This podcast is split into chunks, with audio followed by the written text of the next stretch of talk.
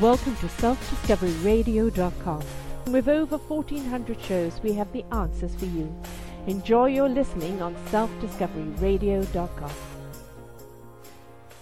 Good morning, good afternoon, and good evening, everybody. Welcome back to another edition of Positive Vibrations Roundtable with me, your host, Sarah Troy, and two gentlemen at the present uh, that are, have got together to spill your beans. We're going to be telling you more about that. Their names are Nicholas Mann and Jaspreet Anand. They've started Spill Your Beans TV, a little conversational pit about topics that are going on in life. They're based here in BC, Canada, um, basically based out of Abbotsford, and so they do an awful lot of local interviews, and it's about kind of discussing what's going on in the world, what we can do about it, and you know the cultures, breaking them down, breaking down the stereotypes, and uh, and just looking at the diverse nature of people in general.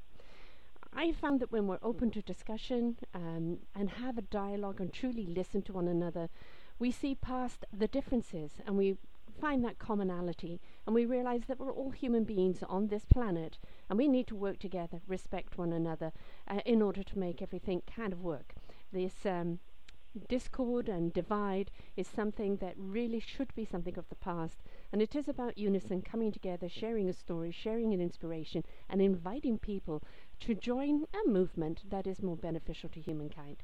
So, how did these young men get together? How did they start this? Why? What is their story? What is their message? And let's find out and find out what Spill Your Beans TV is all about. Welcome to the show, Nicholas and Jaspreet. Well, thanks for having, us. having us. Yes. So, so, and Nicholas, I'm going to go to you first. If you'd like to just tell everybody a little bit about yourself. I mean, we really are talking diversified here. You're Chinese. Jaspreet uh, is East Indian, uh, which you know, here in BC we see a lot of multicultures, and I love to see them come together. But tell us a little bit about your background, and then we'll go to Jaspreet. Okay. Well, I'm born in uh, Toronto actually, and grew up there for ten years, and then moved over to BC. But uh, I've always been um, I've always cared about other people, and I've always wanted to try and make the world a better place and basically trying to eliminate bad in the world. And it wasn't, I actually just recently met Jazz about a year ago. And it was funny because um, at that moment in time, I was doing a lot of self reflection and thinking about what I wanted to do with my life, basically. and uh, I was really interested in business because in business, you can really develop yourself and you can build whatever you like. And it's like another different journey and uh, at the same time I was building my journey or building my business, um, I still had the idea that I wanted to change the world in the back of my mind. And it was around the same time I started my business that I met Jazz, and he introduced uh, himself, and he he was telling me about his idea for changing the world as well. And the one of the beliefs that I had is that um, when you want to change the world, you need to kind of build yourself up. You need to improve yourself to the point where you have more to offer to the world. So I was at the point I'm I'm a young kid, so I didn't really have much to give. And so the more you work on yourself, the more you have to give to the world. And so I wasn't really planning on getting out there and trying to change anything, just working on myself. But it just so happened that I met Jazz, and then um, he introduced Spill Your Beans, which was all about changing the world, which was interesting and uh, very coincidental. No yeah, coincidences in life. No coincidences at all. and and you know. And, and, working on yourself is something you're going to do to the day you die. So believe me, you know, uh, jump in on your journey anytime and follow that path and that invitation. So, Jaspreet, um, your background, my dear my background, well, like Nick said, I'm just a big kid and uh, about 20 years older than this kid, but still a kid, and uh, had many, many different, uh, I guess, hats to wear in life. Uh, started off wanting to be a doctor, and uh, dropped out of school first year, became a farmer. Um, decided to go traveling for a couple of years, and uh, worked for an airline. Working for an airline, realized I should be in business, so I chased the commerce and the dollar. So I worked for a bank for 10 years and then it was a cup of tea um, on my journey uh, in India that started this whole transition from a materialistic lifestyle because I wore name brand everything, had to be top of the line, this or that. And then when you realize that uh, there's a different perspective to life, uh, a non-materialistic world where people are happy with nothing, uh, whereas here in the Western world we're unhappy with all our possessions. Mm-hmm. And so I started to see that okay, life can be different. I can perceive things to be different, and uh, I still wasn't having clarity in it, and I just knew I had to make some changes. So after a six-month backpacking journey through India. I was on my way back, and I had a cup of tea with my family uh, at the airport and amazing cup of tea. And it wasn't like the most sanitary uh, coffee shop in the world. It was like uh, a cart with the wheels, mm. and uh, the dishwasher was a bucket of water, and he just kind of dips the cup in the bucket. But it was one of the best cups of coffee. And look, this is ten more than ten years later, and I'm still talking about that mm. cup of tea. And so great, great feeling. Very sad. Didn't want to leave. Got on the plane. Got to Germany, and. uh had another cup of tea just to reminisce. So when I got to the uh, cafeteria in uh, Frankfurt, that same Orange Pekoe Nabob name brand uh, cup of tea, which in India cost me five rupees for a cup, cost me six euros. Now, six euros at the time is about twenty dollars Canadian, and in India, that equivalent of five rupees may be about twenty cents Canadian. Mm-hmm. And that blew my mind. I, I couldn't understand how um, a cup of tea in Frankfurt could be worth twenty dollars Canadian, and then that same cup of tea in India be worth twenty cents, and it was still the same Orange Pekoe Nabob uh, uh, tea bag. And uh, so I realized that it's uh, big business, it's corporations, it's uh, me. I'm the bad guy. I was a banker at the time.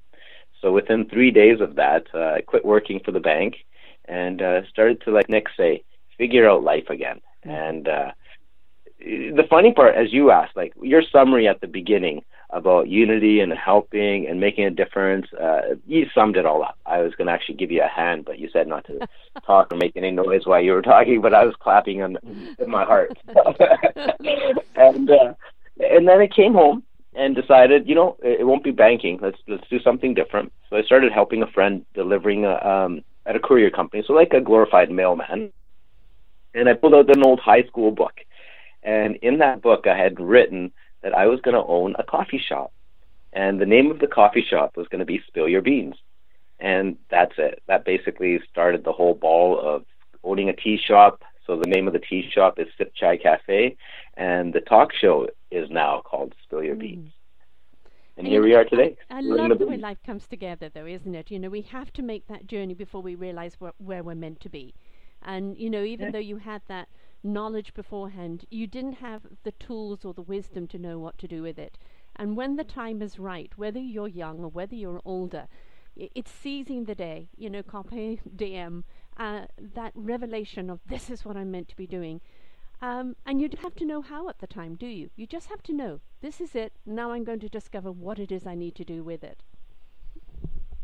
Absolutely, yeah. You you take that chance, and like you said, there's no such thing as coincidences in life. No. um, it's up to you to be open to believe that, though. Uh, and until you are, everything is a coincidence. It's like, oh, look at that, or oh, look at that. But until you read and say, well, why did that happen? That happened for this reason, or this is providing that for me. Uh, you look at everything a little deeper. And as you said, everything is connected. People, uh, in uh, coincidences, like not not individual. They are more than individual coincidences. Yeah. There's more to it. So I call it the Agreed. synchronicity of life when you know things happen for a reason. And, and you know, uh, Nicholas, being Chinese, my my children are half Chinese, and you know I know that the Chinese culture can be. You know, very kind of um, you must go and get a good education. You know, uh, the doctor, the lawyer, the engineer, um, and that there's a lot of importance in placed on that. Did you grow up in an environment where that wasn't expected of you? Because you're talking about taking your self journey, and that seems to be a very big emphasis on someone so young, you know, who seemed to have started so young. Were you encouraged by your parents to discover yourself and what you really wanted to do in life? Um. Well, you're right. My parents were very much uh, Chinese and stereotypical in that way, where they wanted me to get good grades, get into a good school, get a good job.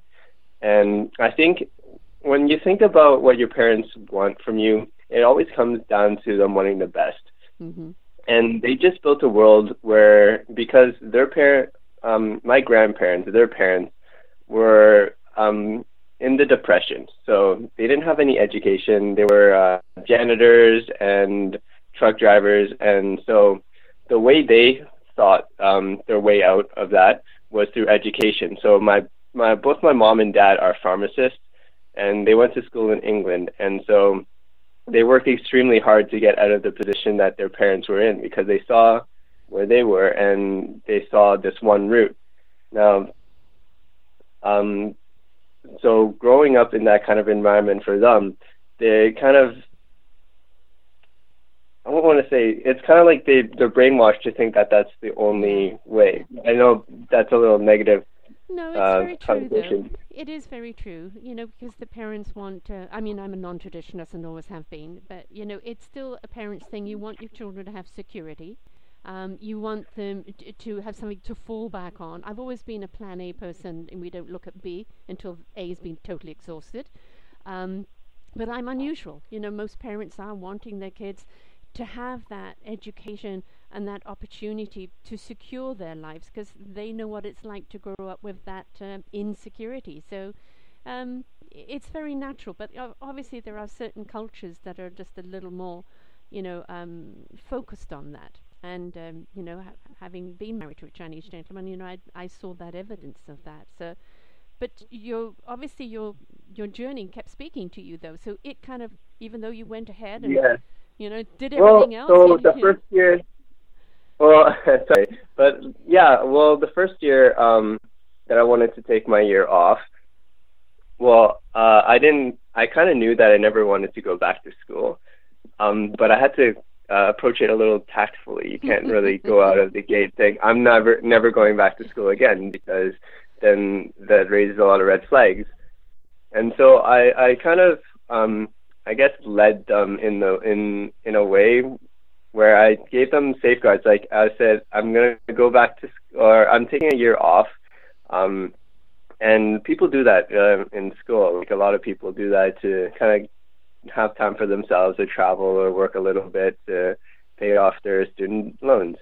And so I told them that I'm going to take a year off, and don't worry, uh, I want to um, kind of go off on my own a little bit. If this doesn't work out, uh, it, there's uh, nothing wrong with that because I'll have I'll easily be able to go back into school.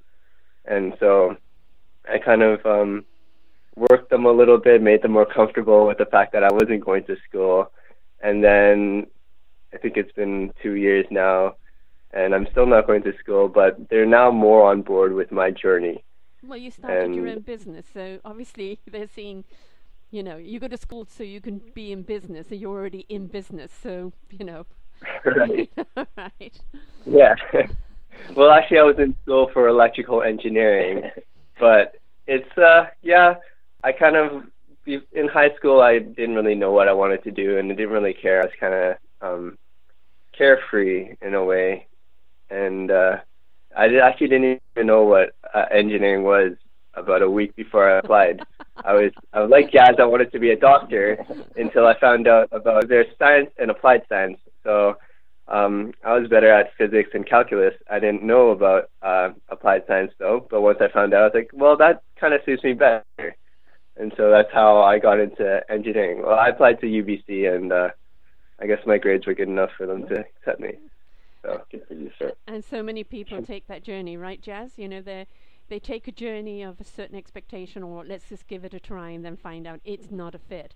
But nothing's ever a waste, is it? Because you learn things along the way that you carry forward with you.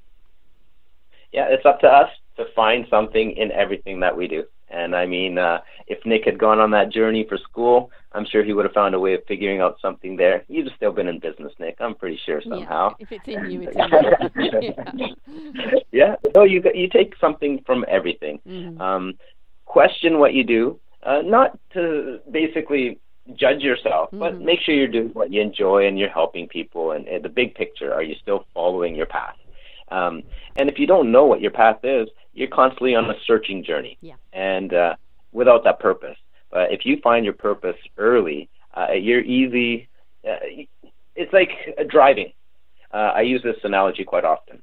Now, if you don't know where you are or where you're going, you're constantly looking at every street corner, uh, landmarks, and saying, "Oh, I've been here. Okay, we don't. We need to go there." And but if standing say, in the prairies, and you can see the Saddledome or the big skyscraper, and there's your destination. Now you don't need a map.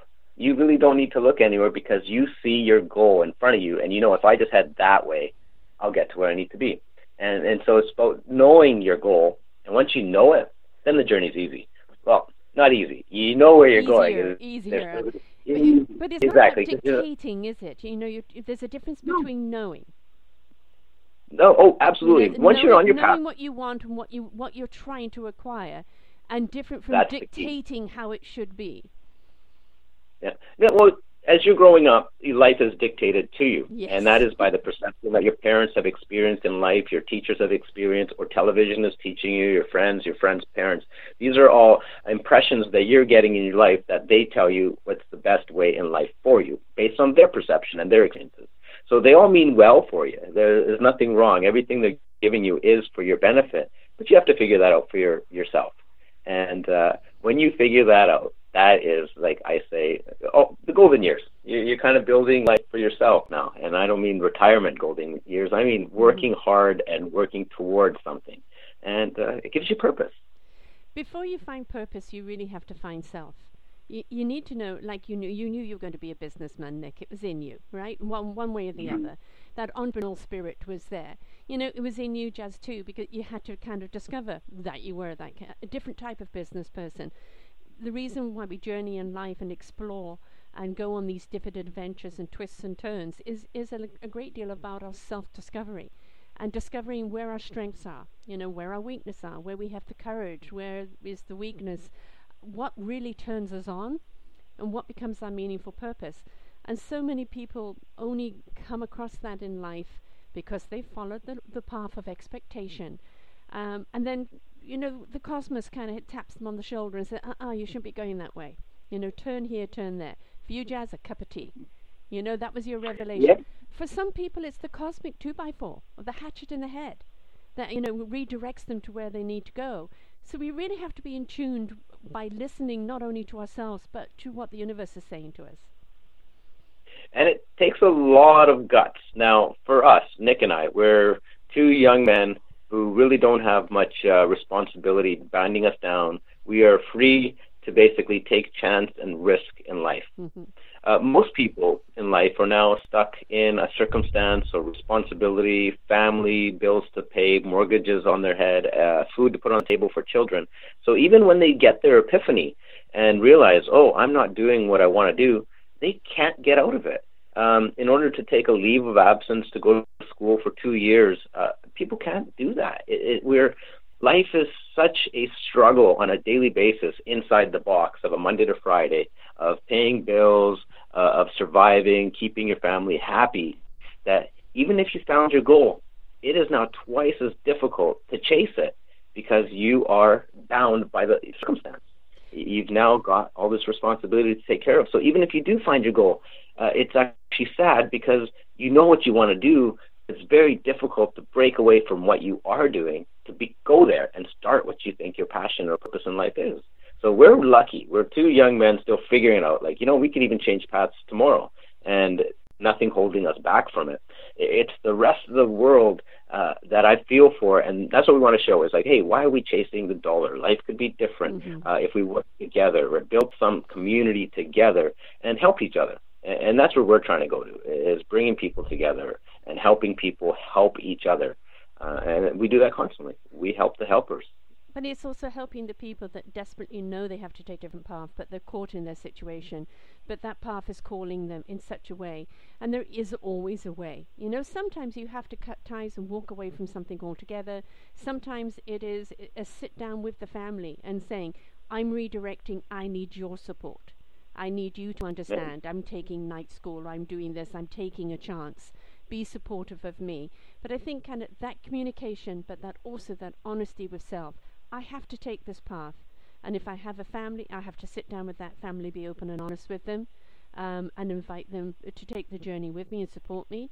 Or maybe I have to walk away from people in a situation and be brave and take that leap of faith and um, take that journey and understand it's, it's going to be a little rocky. But if it means something to you, you've really got to do it. Can't deny yourself.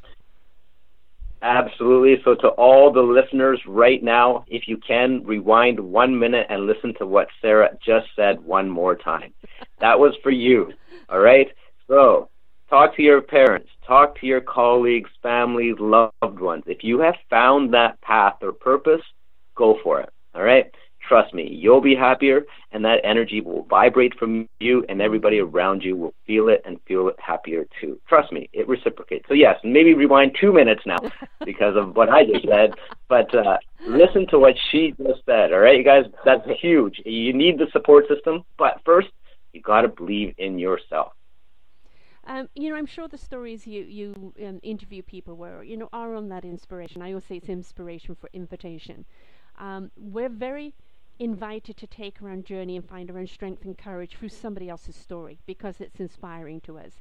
You know, if they can, why can't I? If they've achieved this through that diversity, maybe I can find that strength and courage within me. And we really do celebrate those that have faced their obstacles in life and overcome because it really gives us permission to find that courage and strength to do overcome our own. Absolutely, absolutely. And uh, why don't you give me a story about how you found your path? Now, I, you've asked me. Can I ask you the interview yes, question for yes. a second? All right, all right. Know, I, I could be, you know, both of your mothers or even grandmothers. You know, I'm 62. I have children anything from 28, 32, 34. Um, I've lived around the world, England, South Africa, America, here. I've had great deal of adversity in my life, a lot to do with ill health. Um, considered uh, not very smart because I'm a being, I'm a very spiritual person and, and I work on knowingness, the cosmic uh, intuition and uh, and um, divine knowledge. Uh, at a time where that wasn't, ex- you know, wasn't embraced. At a time where I was just considered out to la la land or just, you know, dumb. Um, so I've had to walk up against, you know, the wind and the waves through my life, and it's only in the last five years that I've stepped truly into my meaningful purpose by doing these shows, interviewing wonderful people who have faced um, their own diversity and are celebrating that journey, that meaningful purpose, and the services that are giving back to humanity.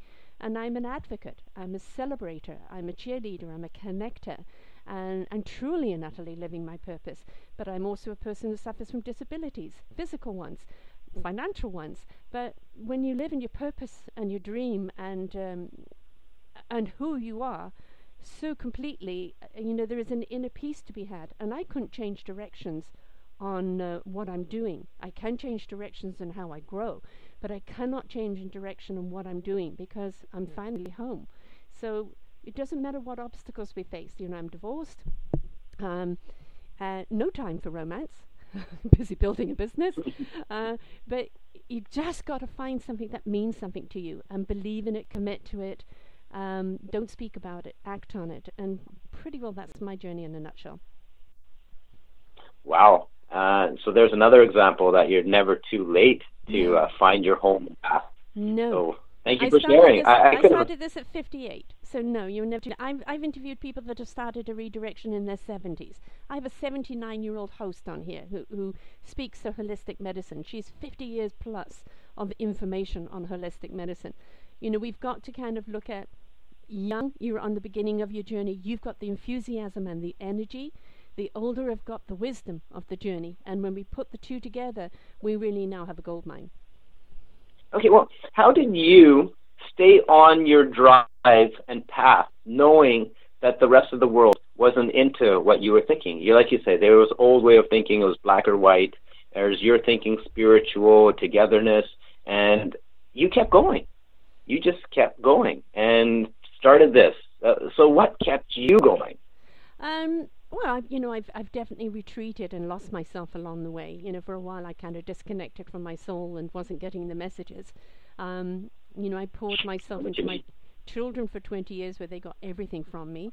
I've been a spiritual counselor for over 40 years, so always there for other people. Um, and it was just a question of if I stepped into spirit, I was at, I was at home. I was in my peace. I was in my universe. Um, but you know, I had a really hard time kind of working, what I call with humans. That's humans who are refusing to embrace spirit, um, refusing to embrace kindness, re- refusing to embrace that positive energy and it was extremely hard, very, very hard, um, and uh, quite um, despairing at times. So, you know, now interviewing people around the world who have chosen this other path is light to me. It's energy to me. So I can't say it's been an easy ride. I've had some wonderful moments and epiphanies in my life and this extraordinary journey.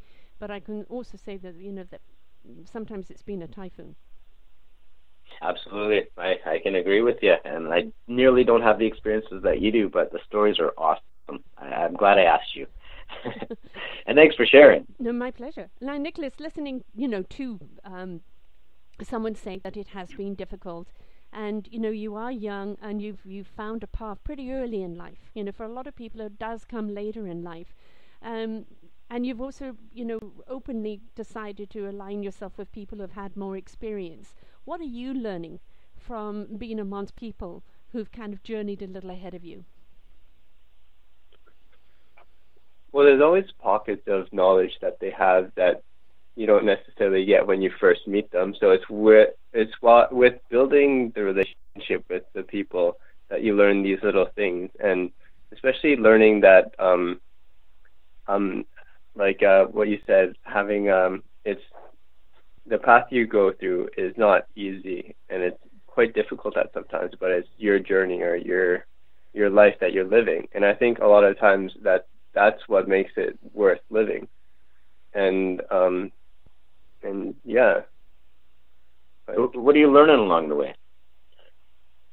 That's the key. Um, what are mm-hmm. you learning is. along the way, and what? How do you apply it? Is you know there are people who just learn it. They learn, they learn, they learn, but they don't apply the knowledge.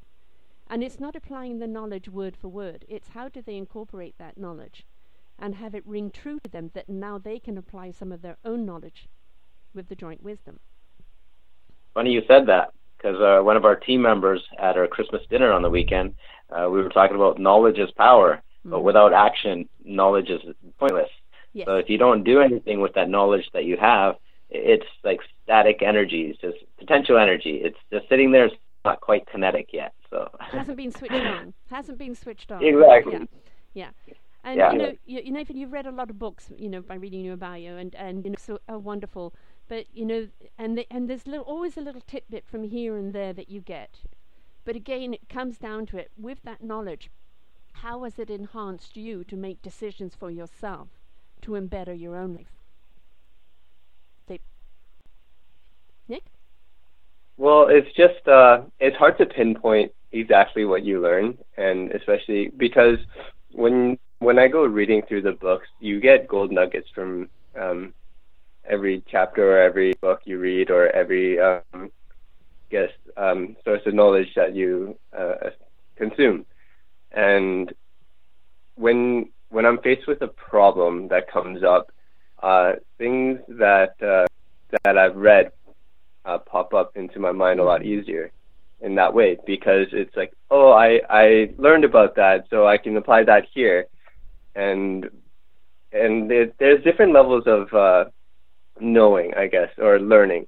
So there's a one level where you're reading everything, and you don't really apply it, but uh, you've you've read it. You've it's sitting there in your bedroom or in your shelf, so you've known that you read through it. Second level is actually applying it, and so um, different levels in there as well, where things happen that if you hadn't read what you read before, you wouldn't have known how to deal with that. But because you've read that, now you know how to deal with it.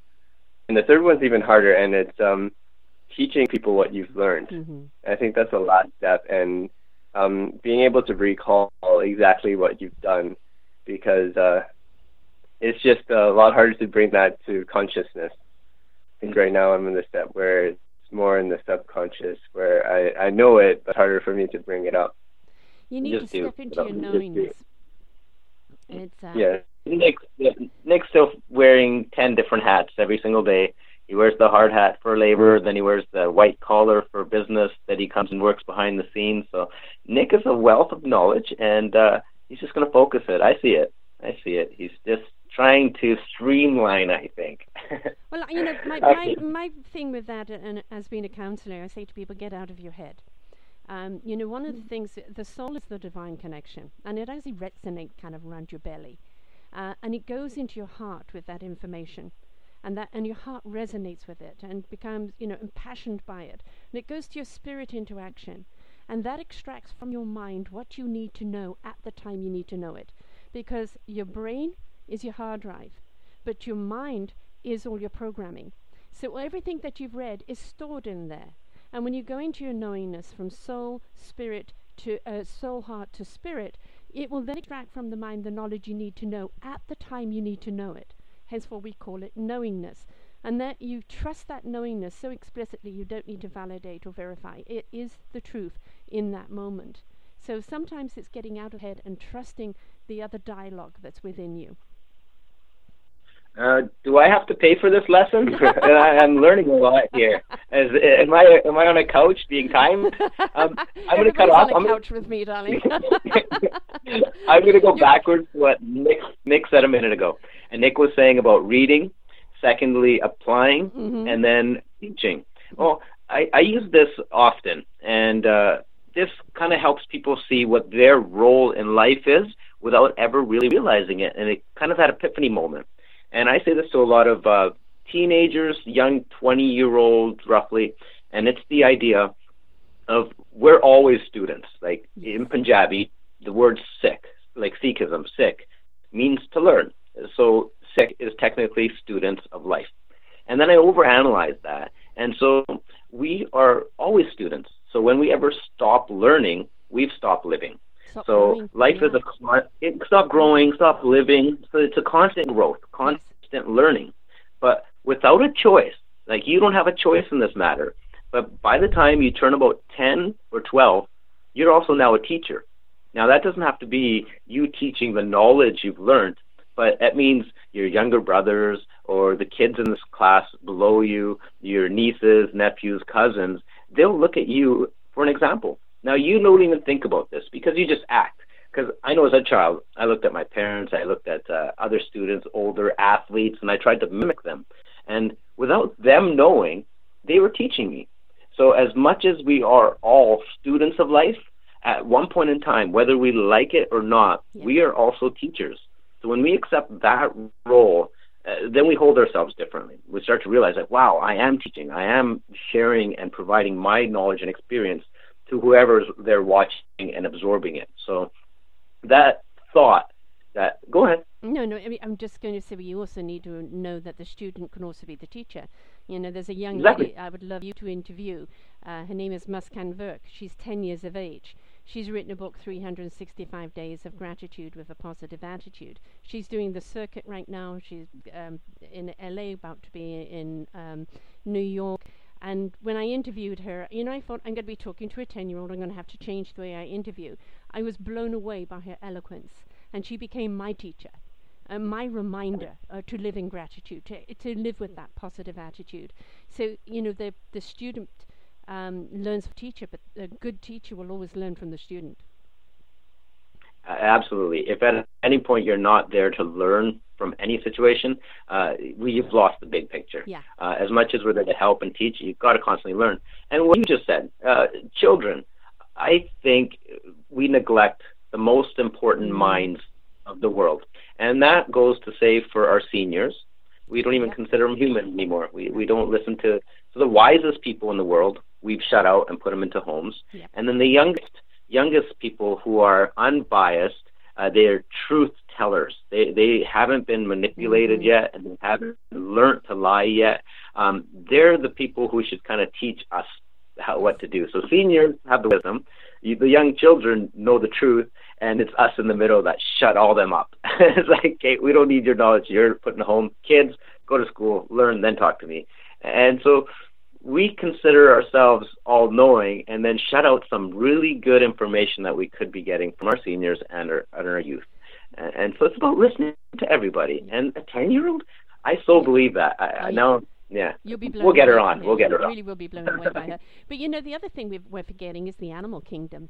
You know, the animal animal kingdom comes along and loves us so unconditionally that it reminds us to step into heart to get out of ego, to get out of head, and just step into heart and simply love and be open to love. So, you know, I think the animal kingdom at the present moment have also become great teachers.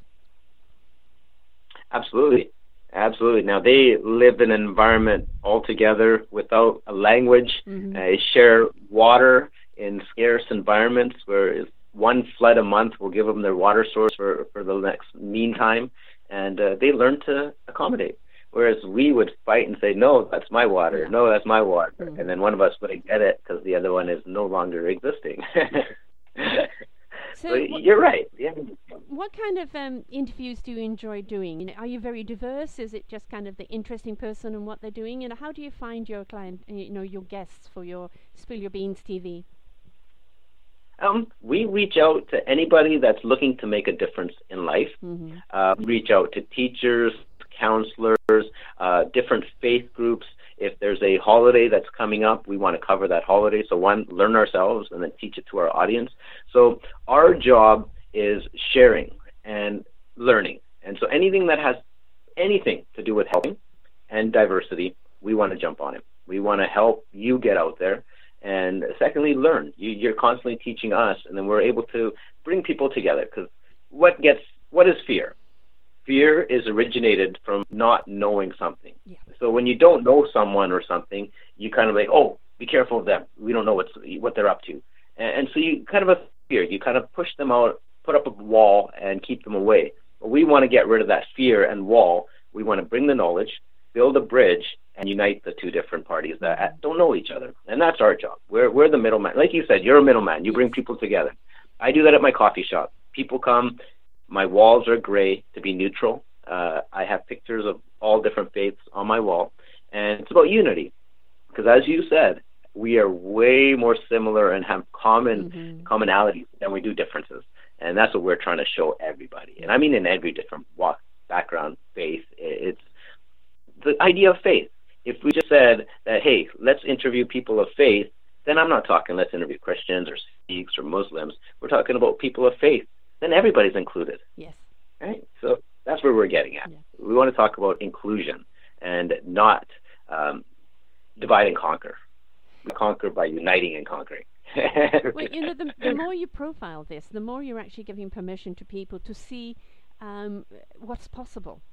You know, uh, oh. that that there is hope, that there is love. You know, the the mainstream media, you know, and your politicians and your naysayers in life are just, you know, we're going to hell in a handbasket. You know, and you can understand why, you know, uh, post-traumatic stress and anxiety and depression is running high.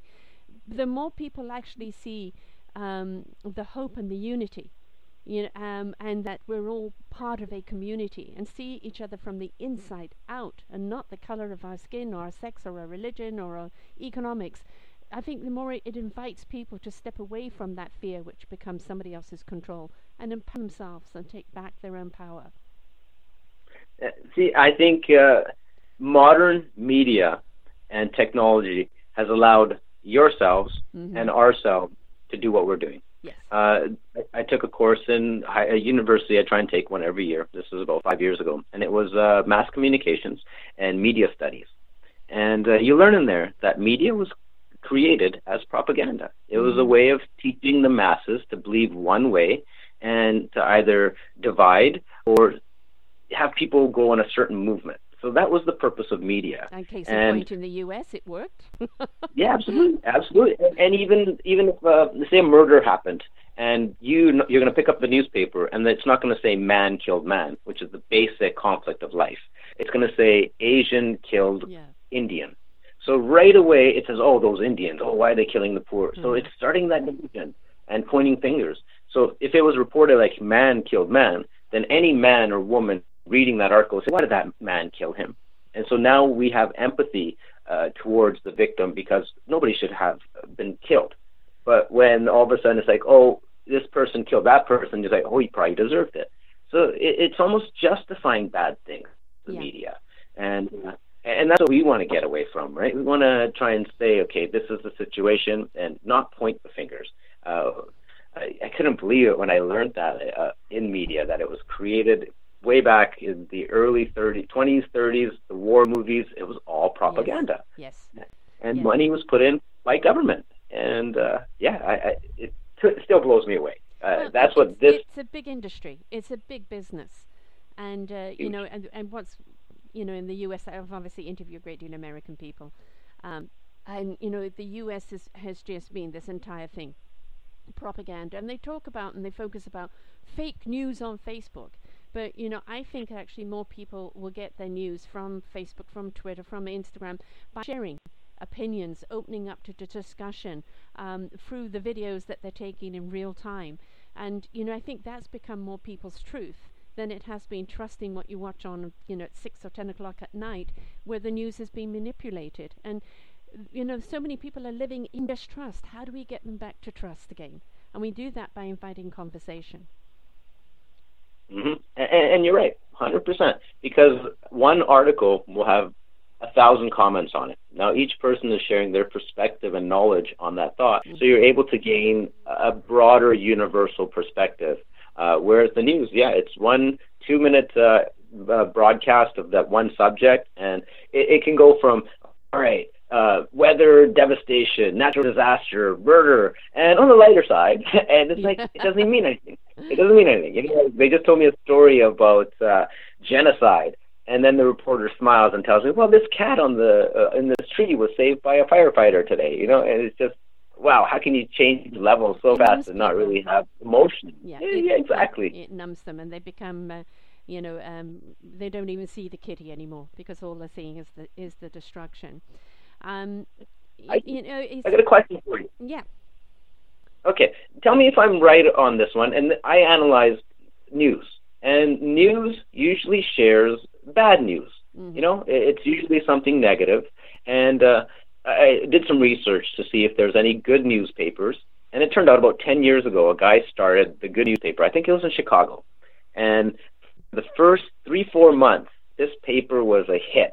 It, it was huge. Everybody was in circulation. It was getting bigger and bigger. And then by about the sixth, seventh month, sales stopped. Uh, people that were buying it started canceling subscriptions. And now I didn't do uh, homework. I just dug into my own brain and I was trying to think, why would this happen? And this is what I came up with. When it comes to news and sharing bad news, um, us, everyday civilians, uh, Canadians, Americans, it doesn't matter what country you live in, life isn't easy. And uh, so you're trying to make it ends meet. And, and we're trying to make ends meet. And uh, so what happens is all of a sudden you're looking at your life, which is very difficult, and you see something bad happen to somebody on TV, and you're like, oh, I'm glad that didn't happen to me. Life could have been so much worse. So you start to accept that, okay, life is okay because it's not as bad as that guy on TV. So you're justifying your life and saying, okay, life isn't so bad. And on the other hand, when you're constantly watching good news, it makes you kind of be like, wow, why doesn't something good happen to me? And so you start going into negative thoughts in your own world, say, oh, I wish my life was better. I wish my life was this. So by reading good news, it makes you feel bad about your own life. And by watching bad news, it actually makes you feel better about your own life, which is a sad, sad thing. Now, this is my own perception here. This isn't the real way of life or what is the right. That's just what I think. Am I wrong? I've got a different point of view. Um, you know, I think that the bad news is it's, you know, I, I say CNN takes a, a pimple and makes it a volcanic eruption. It sensationalizes things and it takes something and makes the disaster even worse. And it does it to such a point that people feel at despair that there's no hope and there's nothing they can do. And then you go and show them something, a good news, and but you say, yes, I got to this happy place. I'm in the life that I always seeked, but I had to work at it. So now the onus comes back on you. Well, I can buy into the misery and carry on the misery bandwagon, and I've handed my life over to someone else. Or I'm having to step up and take ownership of over my own life, put in the work to find my peace and happiness and purpose so I can reach that goal. Which is easier? Most people will go, oh, it's easier to be miserable. It actually takes work to be happy. Right? So I think the onus comes back on us. Yeah, so your own perception on that. Okay, uh, yeah, great answer. There's no right or wrong. It's all what we think in the end, right? But yes, exactly. I think- but it does come back on us if you know you know from you're taking your own journey. If you're not willing to listen to the redirects, if you're not willing to get out there and learn, um, if you're not willing to absorb the knowledge um, and put it into action, you're not going to get anywhere. So if you don't participate in your own life, you're not going to achieve things. As you said before, Oh. you've got to you've got to drive that journey to go and get to your destination. participate in your own life. Mhm. So don't be a spectator. Right. Go for it. Yeah. Yeah. Yeah, Okay. Okay. And don't be a wishful thinker. I wish they were. I was like them. I wish there was like them. Well, you know, you're probably better. Why don't you explore and find out? Absolutely. Oh no, we we don't. I don't watch the news. We're action people, and so Nick sits on his uh, laptop with his headphones in. I bug him a couple times, and he just looks at me and he just says headphones. and, and then uh, he's either got a book in his hand or he's off to a a meeting or a meetup or or something. Me, I sit with a book, my uh, iPad, and coffee shop. So constant interaction. So we're we are sponges in our own different way. Um, Nick is absorbing the world right now, and I'm absorbing individual conversations Mhm. on a daily basis. And and you know, So- co- I'm a coffee shopper. You know, um, uh, I- I love a good atmosphere at a good coffee place. You know, a good cup of coffee. You talked earlier about, you know, a cup of tea coming out of like a truck. Uh, I was in Taiwan, and they have this brilliant coffee place that's coming out of these little vans on the corner street. The best coffee I ever had. Absolutely fantastic. Um, but I love coffee shops. But it's not so much for the coffee because sometimes the coffee isn't great. It's the it's the opportunity to meet people and have a conversation. And if you set a good atmosphere that's very invitational and very open to that, know, I think it's a fabulous place to meet people, to have that dialogue, to exchange energies, and then go home with a new infused information and uh, inspiration. 100% agreed. And can I be uh, cheap here and give a, a quick plug? Oh, please plug away. All right. Well, if anybody is in the valley, close to Abbotsford, Mission, uh, go Sip Chai Cafe. Uh, what Sarah just talked about is what we have created. Uh, my mom and I run a tea shop, and we treat it like a living room. There's all cushioned seats, and uh, you're gonna have to check this out. I, I I can't say much about it. You can Google it, and the reviews are literally that. So uh, Sip Chai, S-I-P-P-C-H-A-I, and we treat it like a home in there, and that's exactly why we did it. Um, a cup of tea. Um, there's a book, uh, Two Cups of Tea. Have you heard of it? No, no, I should have. I'm Oh, oh. This is this is actually a really good book, and and uh, the basic point of the story is um, one cup of tea is commercial. You're literally going in, having it for yourself, and getting your caffeine or your fix, and you're off. But that second cup of tea is when you get to know somebody. And so, say you sit down to have a conversation with somebody. That first cup is just kind of getting situated and how are you? Okay, it's good. When you sit down and have that second cup of tea with somebody, that's when the conversation gets deep. That's when you build a connection. And so, for that reason, all our chairs have like three inch cushions so your butt doesn't get sore and you can actually sit there and have a second cup. I'm, I'm a two cup coffee person for that same reason. Two cups of tea. It's a great book, too, actually. Yeah. Right. Well, I mean, you know, tea tea in England isn't just a cuppa. You know, it's always it's a solution to everything. You know, pour a cup of love. Let's have a chat. You know, and and it is. It kind of started around the kitchen sink. You know, around the kitchen table, and um, then into the living room with the fine china, and afternoon tea. And it, it is it, it, is a place of gathering and of sharing and of conversation. And I think it's great to see it come back. You know, and be I've uh, that's one thing I've kind of missed here is kind of the the afternoon tea place or the place that you can go sit for an hour or two with some people over a great cup of tea or coffee and some nice treats and have that conversation. We've become so commercialized with our Starbucks and everything that you know we're we're kind of missing that a lot.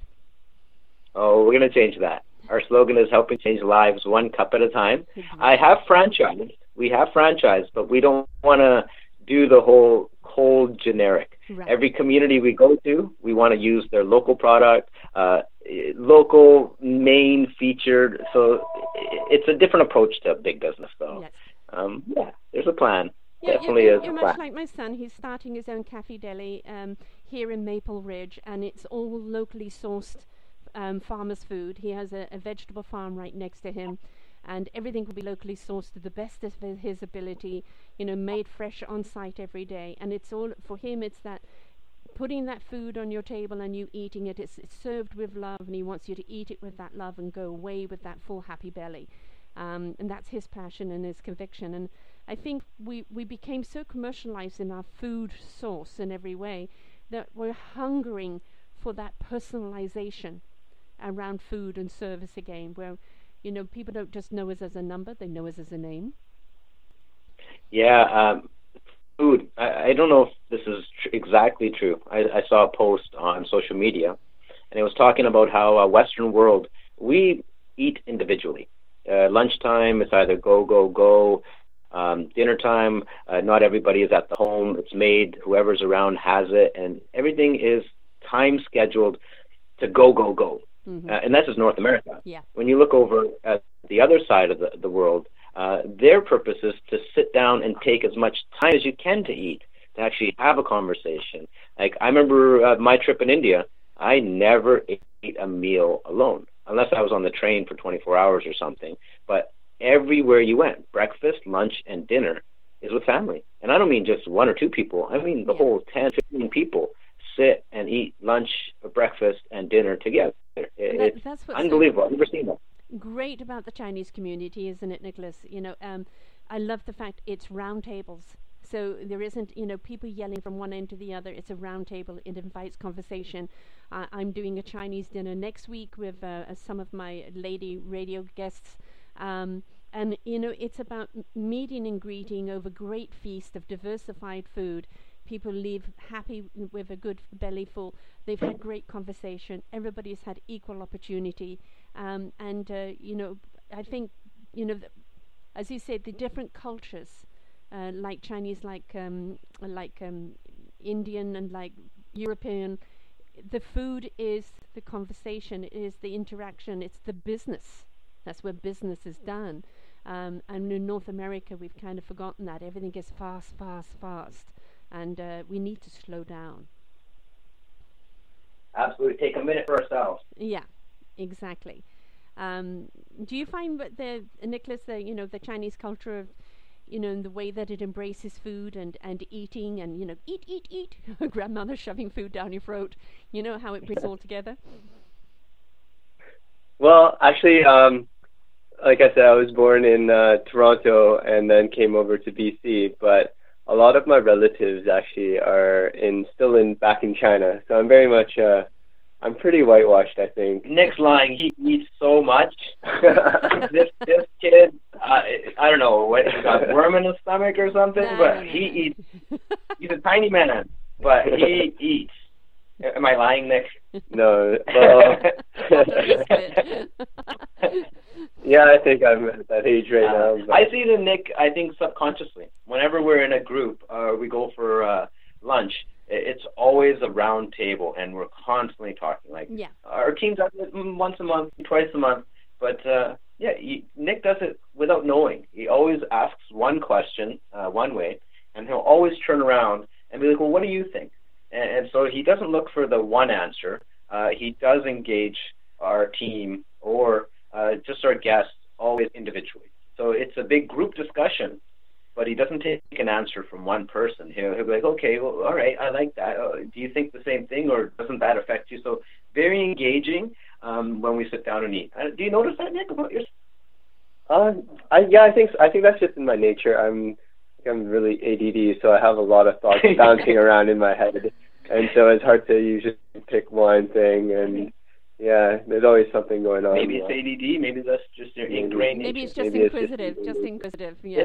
yeah. No, I'm. I've oh, been yeah. very curious. My most and there's nothing life. wrong with that. So. I mean, you know, it, that's the thing is, is that somebody will give a response, and you don't just sit there and go and accept that response. Is somebody else can give their perspective, and you may disagree on some things, but you'll find a commonality somewhere along the line, and it's just a question of willing to hear each other, isn't it?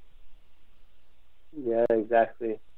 Yeah, and everyone has a different answer too, which makes it a lot more interesting. Exactly. Yeah, I mean, that's how you find solutions. There's actually another book when you're talking about books. It's called The Seven Hats, and it's literally devised by a guy in, in negotiations, where you put on this hat, and, and that means you're going to address that person's topic or inquiry, and um, until that conversation is finished, you can't put on your own hat. Um, and it's quite, it, it's a long time ago that I read it, and I'm not even sure it's in publication anymore. But basically, what it is is that you hear the person out and you completely and utterly discuss it. Everybody there does. Then you go on to another person's topic. And in that way, it's respectful to truly hear people out, address what that is. And at the end of the conversation, you've really got a full feast of knowledge there that you can really work with. makes sense. Yeah, I think that's that's awesome. And Seven uh, hacks. hats, I think.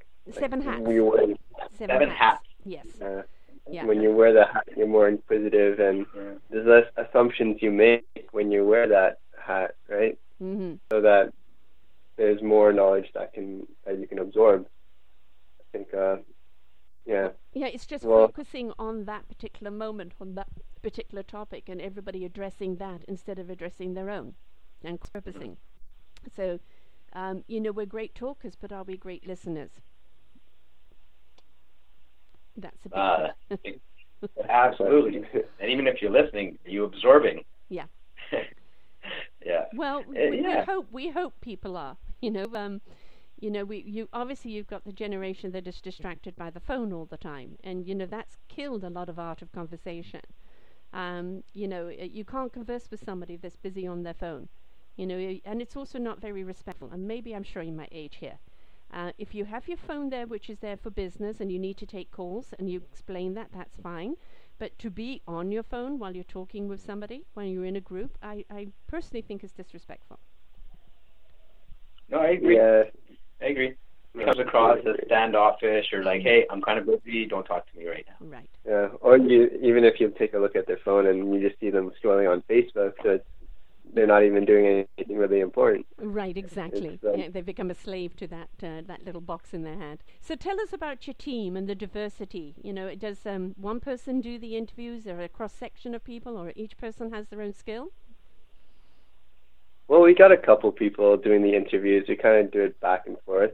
Our main host is Jazz, but uh, I've done a couple of interviews. So has uh, Gervier and Harbier, and a few other people as well, David. Yeah. And so we all kind of wear different hats in in our company. And Yeah. yeah. Yeah, I've known all these guys to do interviews, but uh, some shy away, uh, but they all put the effort in, and uh, the topics come up just by what's happening in the community. Mhm. Uh, it can be a current event thing, uh, it could be a cultural holiday which we haven't shared, and we're reaching out to learn. Um, the interviewing process, it, it it's literally, hey guys, who wants to do this one? And usually they look at me and it's just like, yeah, I can do this, but anybody else? And like, uh, the next one, I'll, I'll do the one with that so and so. And so it, it's okay. I'm a talker, and uh, I like to engage people. So even if I have a, I've never walked into a conversation or interview, let's call it, uh, with a goal to get something out of that conversation. And it's just about let's figure out who they are, Mhm. uh, ask them about life, and when they mention something like a trigger, I jump on that, Yes, and then I try and dig on the trigger, and that becomes the focus of my conversation. I call that becomes or- real. organic conversations. Hundred percent, Mhm. it's real. Yes. and then I'm somehow able to dig openly and have somebody uh, answer me genuinely without being like, oh, oh, I, I don't want to talk about that. We get into really good, deep conversations, and uh, it's just a connect. Yes. When you genuinely care about somebody and ask that caring question, uh, they don't question what, whether they should answer. They get into it. Like sometimes I get so sidetracked, like I'm sitting on the couch listening, and I forget what my next question was going to be because their story has taken over my brain, and uh, I, I I get lost in it, and I do that on purpose. Yeah, uh, yeah, and, and you know, there's the kind of shows that I do, as you can tell. Um, you know, it's we know that we're going to be talking about A, B, and C, but how we're going to be talking about and how it's woven in and out will reveal itself in in its own conversation. And I think we learn so much more about each other. But the most important thing is that honesty and that vulnerability that comes across that you don't get by firing questions and answering preconceived questions. It's um, letting that conversation unfold, and it becomes so much more invitational. It's, it's like conver- uh, converting the ABCs into the ADDs, and uh, you go on. See how I did that? so and I still listened to what you said. I heard you. So you're based in in Abbotsford, Abbotsford uh, BC, and that that's where you do the recordings. Uh, we travel on location, on site, wherever it's feasible.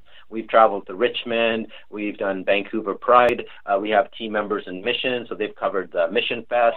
Uh, we've done Color Me Rad in Cloverdale. Uh, so if there's anything happening in the valley that uh, pertains to diversity, multiculturalism, uh, we'd love to be there. So Right. um, anybody listening, there's a website, uh, there's YouTube, Instagram, there's Twitter. Uh, get a hold of us, find us, send us a message, and uh, reach out. And we would love to be a part of your guys' uh, uh, organization, your event, your cause. Um, if you're helping, we'd like to help you. And of course, it's Spill Your Beans, which is a U R B E A N Z. So spillurbeanz.com. That's right. And of course, you've got Spill Your Beans uh, YouTube and uh, Facebook and Instagram and Twitter.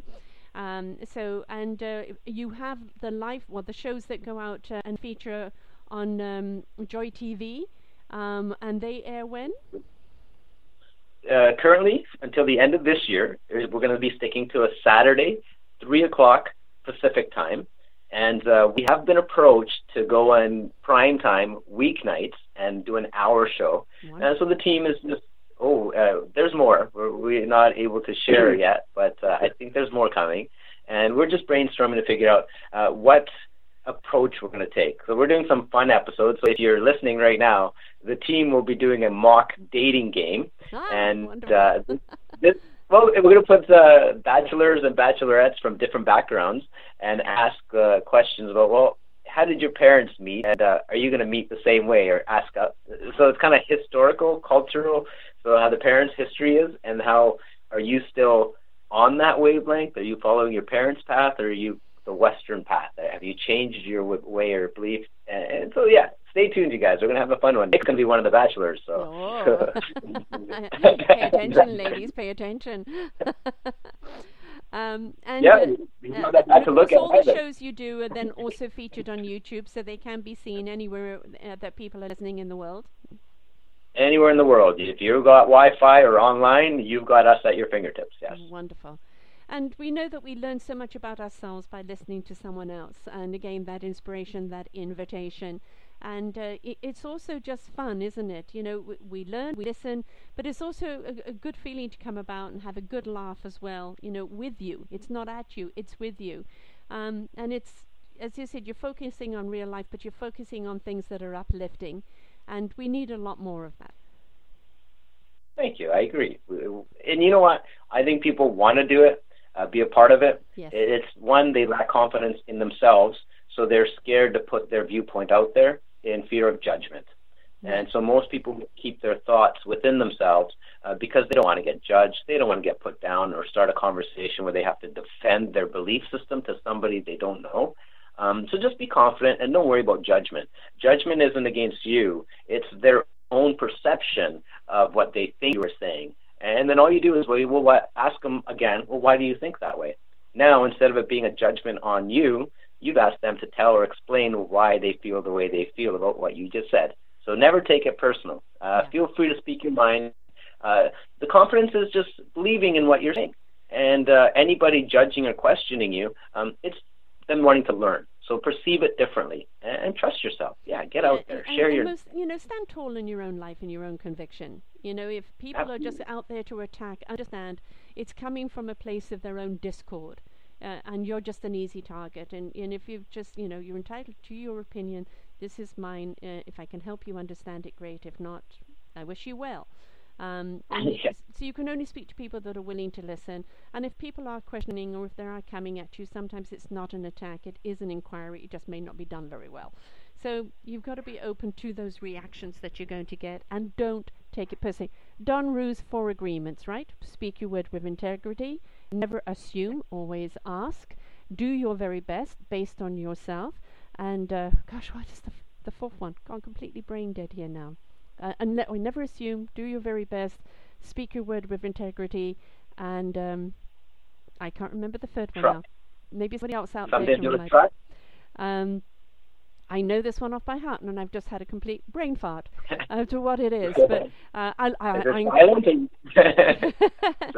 um, th- just speak it. Well, integrity, lack of assumption, don't pursue, and, and um, you know, I think just honor who you are. Never apologize for who you are.